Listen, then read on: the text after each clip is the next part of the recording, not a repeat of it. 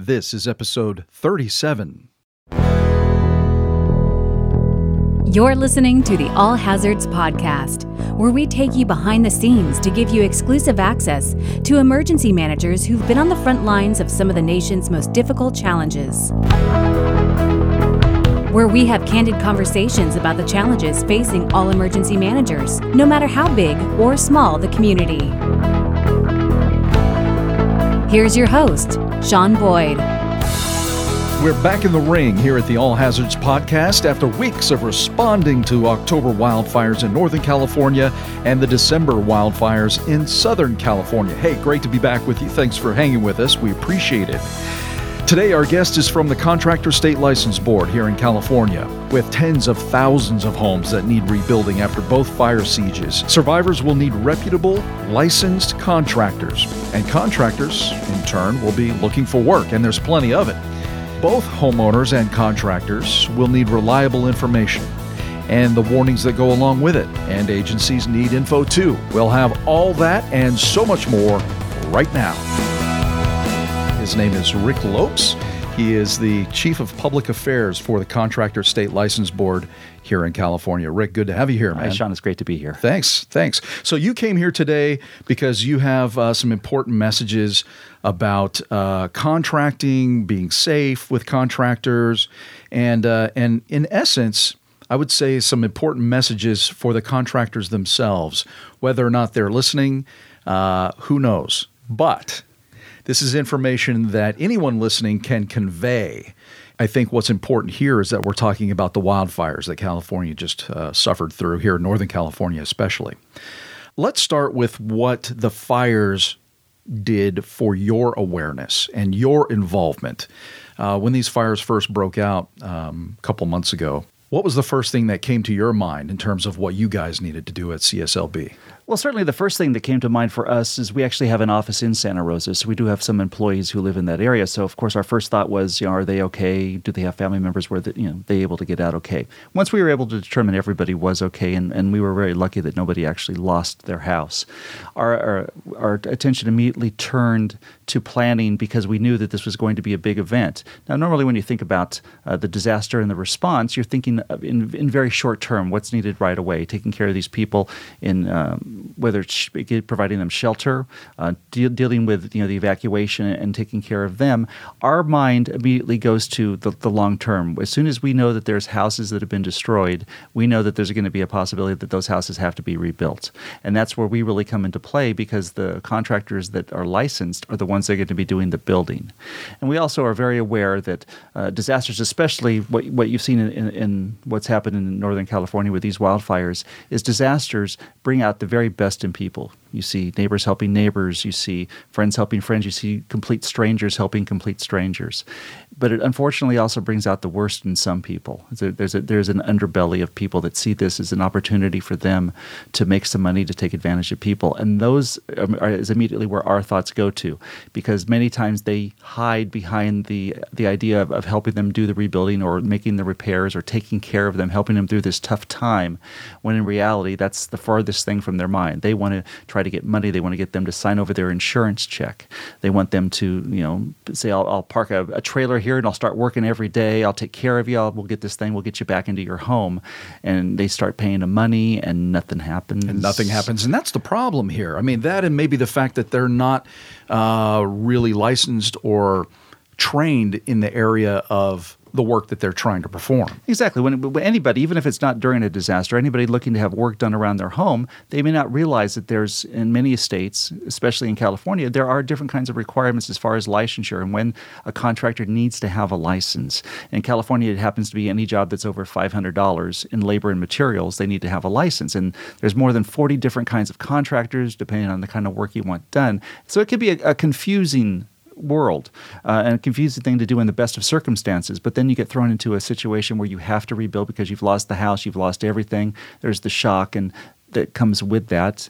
Uh, and then you're still faced with that, and they people unfortunately will prey upon them. So our first thought is is to, to begin educating and there's a whole different groups of people. And one of the things that we want people to take away from this is is to think about. And it doesn't necessarily have to be the world of construction, but there's lots of things that we as the contractors board have done during this and other disasters as far as outreach. And the first big step that we always go to is education, is trying to get the word out for the different audiences. Obviously, the, the main audience is for these the survivors, in this case, the fire survivors immediately as soon as, as the people are sometimes even before they're led back into their homes and into the areas if their homes have been destroyed is we work and, start doing education. We've got big signs that we can post throughout the area. They're they're very similar to you know any kind of advertising signs you see around.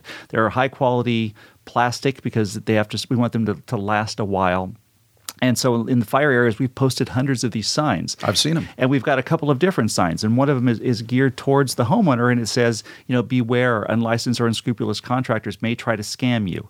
We realize at this point that that's just the message. We want people to at least think about that. If somebody approaches them, they, they need to you know, take a breath and, and think twice about that. The back of the sign, same message in Spanish.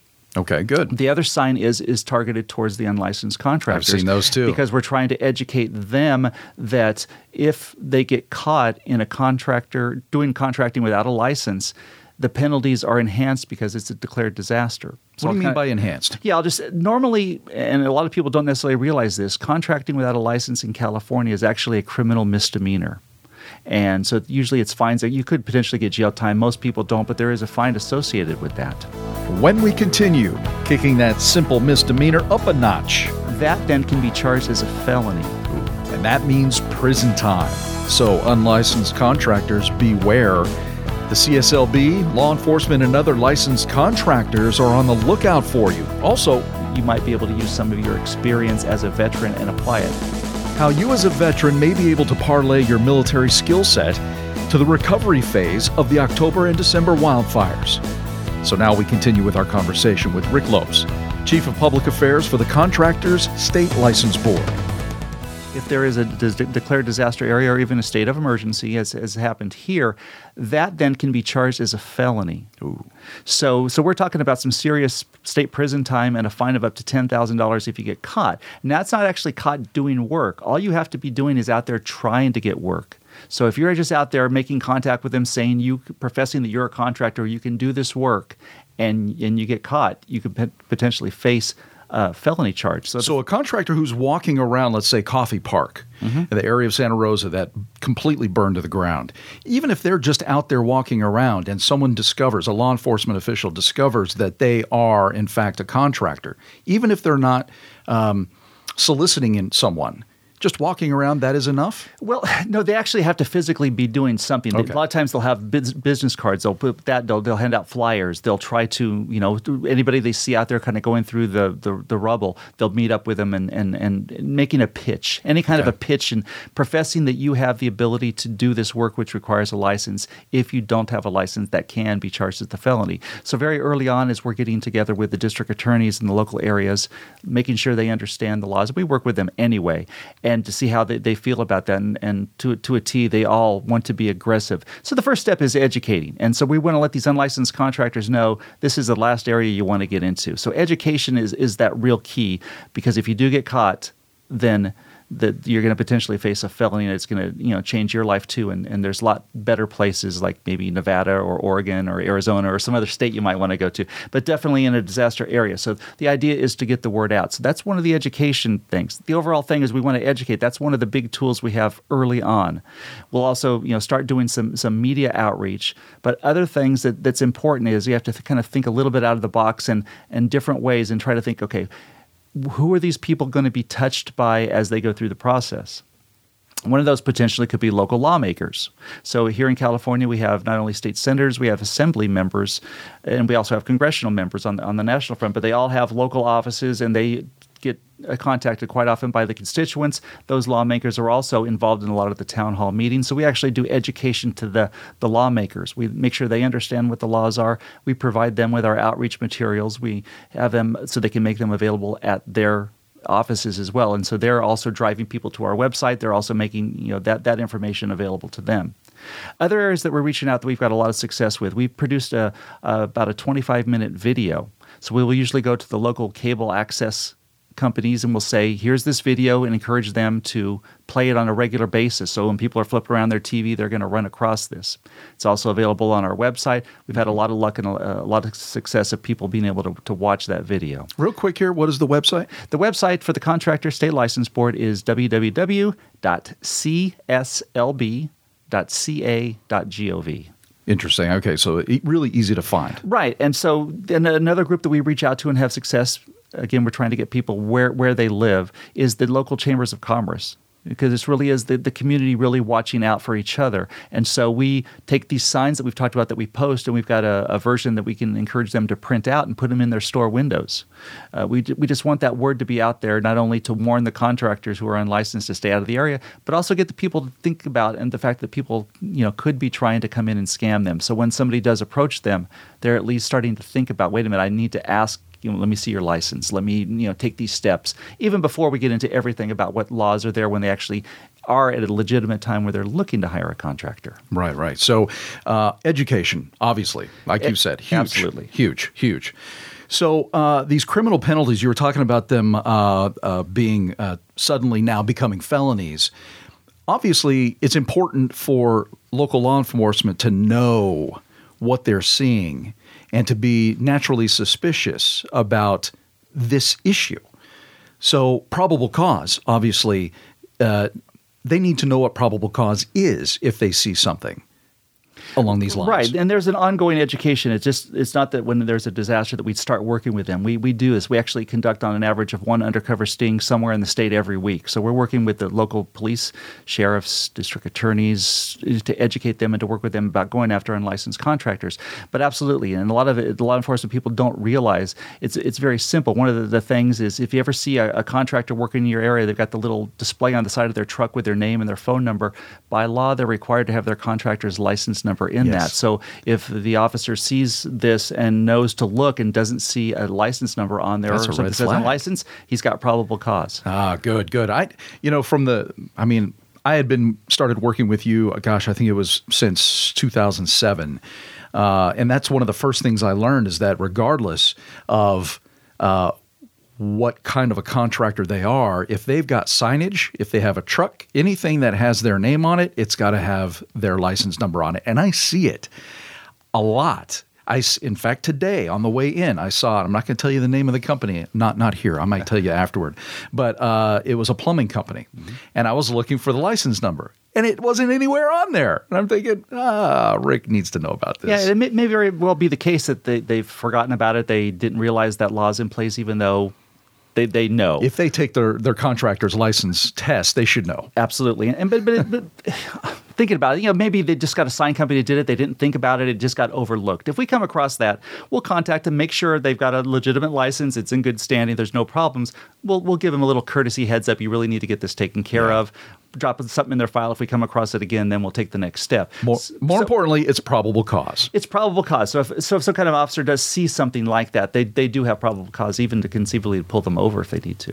So what about resources then for some of these survivors, and you know for anybody who may be helping these survivors? Um, who are you working with as a CSLB uh, to make sure that these survivors are knowledgeable, educated, and getting the help they need? Yeah, well, one of the other key things that's that's really been successful for us is is you know no one agency can do it themselves. So we really spend a lot of time educating other agencies that we work with, whether it be the the law enforcement, the DAs that I talked about, but also other state agencies. Uh, in the in the days and weeks after a disaster, we work extremely closely with the Department of Insurance.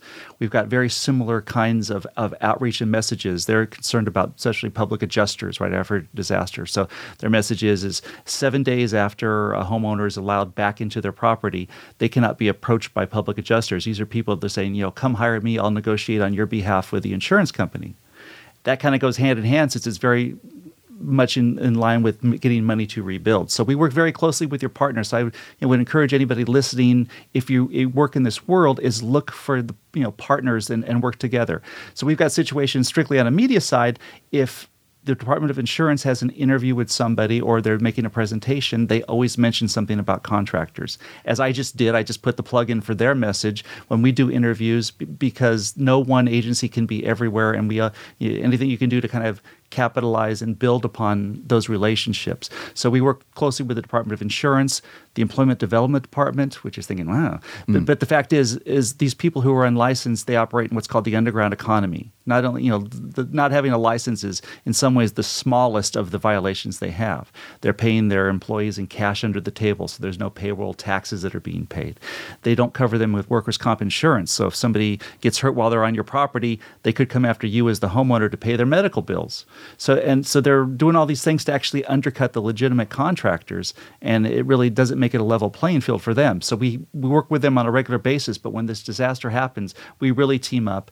And where it's extremely important is is we go out and we do sweep operations. We actually send folks out into the field looking for unlicensed contractors who are out there you know, soliciting bids. And if we come across any contractor, we'll check the license, make sure they've got insurance if they have workers. If we come across the legitimate licensed contractors, we say, hey, can you guys help us be our eyes and ears oh, out yeah. here? We'll give them our business card. You guys know when you see what's going on. If you see anything, here's what to look for. And that helps If you them. see anything, give us a call and we'll come out and check it out. Absolutely. They appreciate the fact that they're not out there on their own. So, right. so you want to take advantage of any kind of partnerships that you can. Right now that a lot of the debris removal is wrapping up, so much of it has been cleared. Uh, how will the CSLB be involved going into the future here? Well, we're already involved with the Joint State and Federal Housing Task Force. So we've got you know, meetings multiple times every week where we're meeting with the different um, state and federal agencies. Every, FEMA, HUD, the local state and community agencies are also involved. The um, OES, the Office of Emergency Services here, is is integral in in, in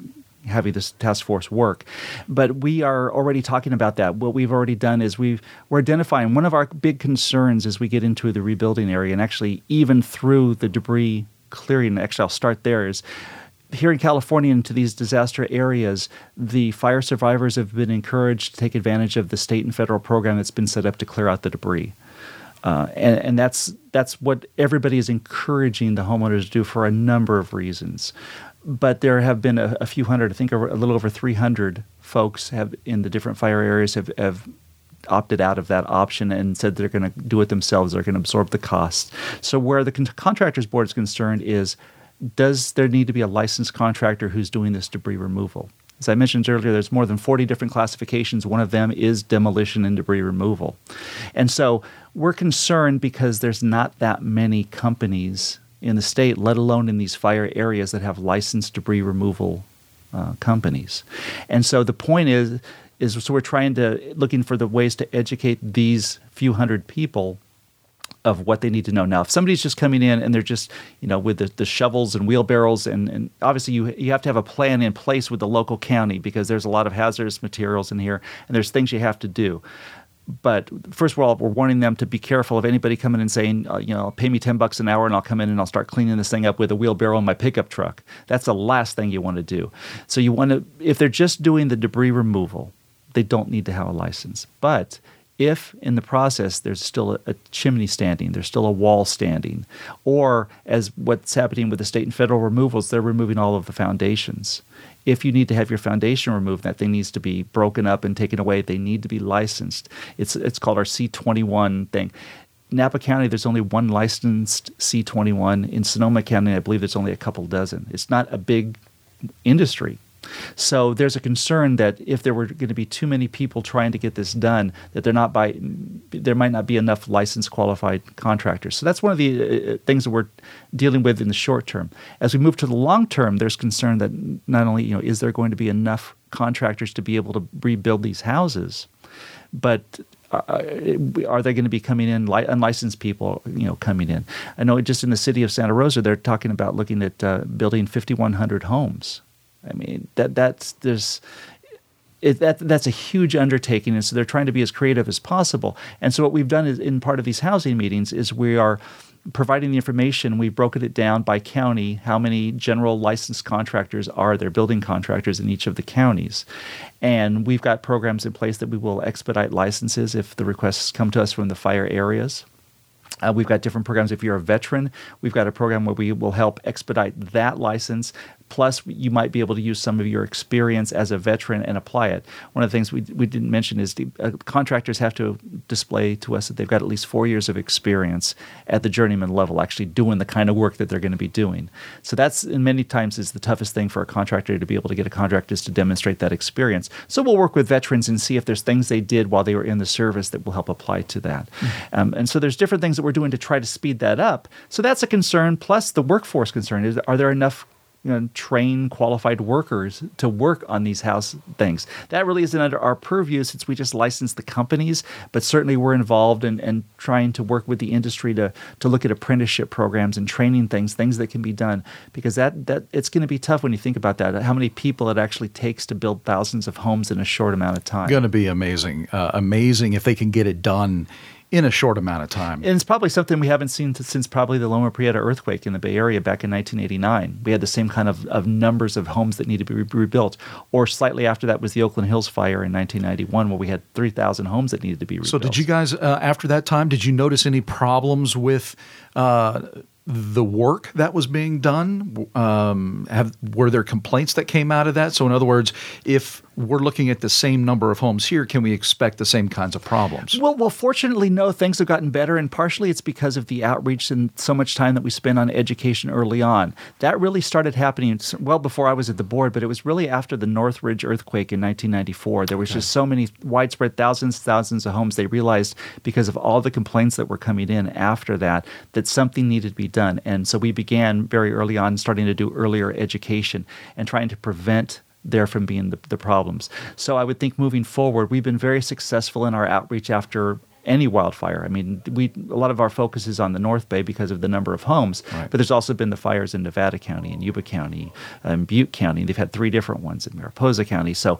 we're doing the same kind of, of, of outreach in those areas we fortunately see very few complaints. We think that the outreach has been successful, and it's been important to, to, them to, to be careful about hiring the right contractor. And we get relatively few complaints. So as we move into this rebuilding thing, that's our hope: is is all the work we're doing right now and all the blood, sweat, and tears that's happening right now will hopefully pay off. We'll never completely know how many people we've protected, but the fact is, if our goal is is to get as few complaints as we can. When All Hazards returns, outreach beyond the obvious. So don't feel like you just have to rely on the traditional media. Look for those things that you can do yourself. All you need is a cell phone and a microphone. Whether it's a community hit by wildfires or one that's been devastated by severe weather or man made catastrophes, new ways of targeted communication pop up all the time.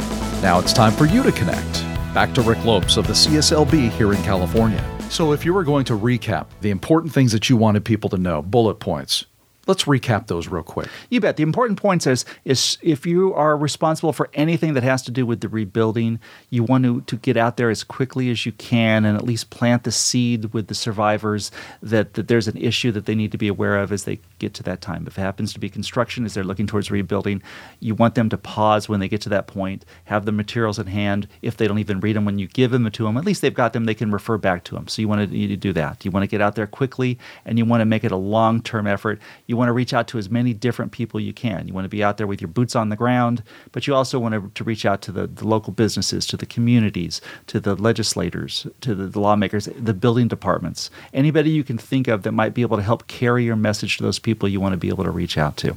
You want to be able to, to look to your partners, especially when it comes to issues of enforcement. When we're doing our sweeps, we're going out there and trying to, you know, to, to look for the people who conceivably could be taking advantage of people.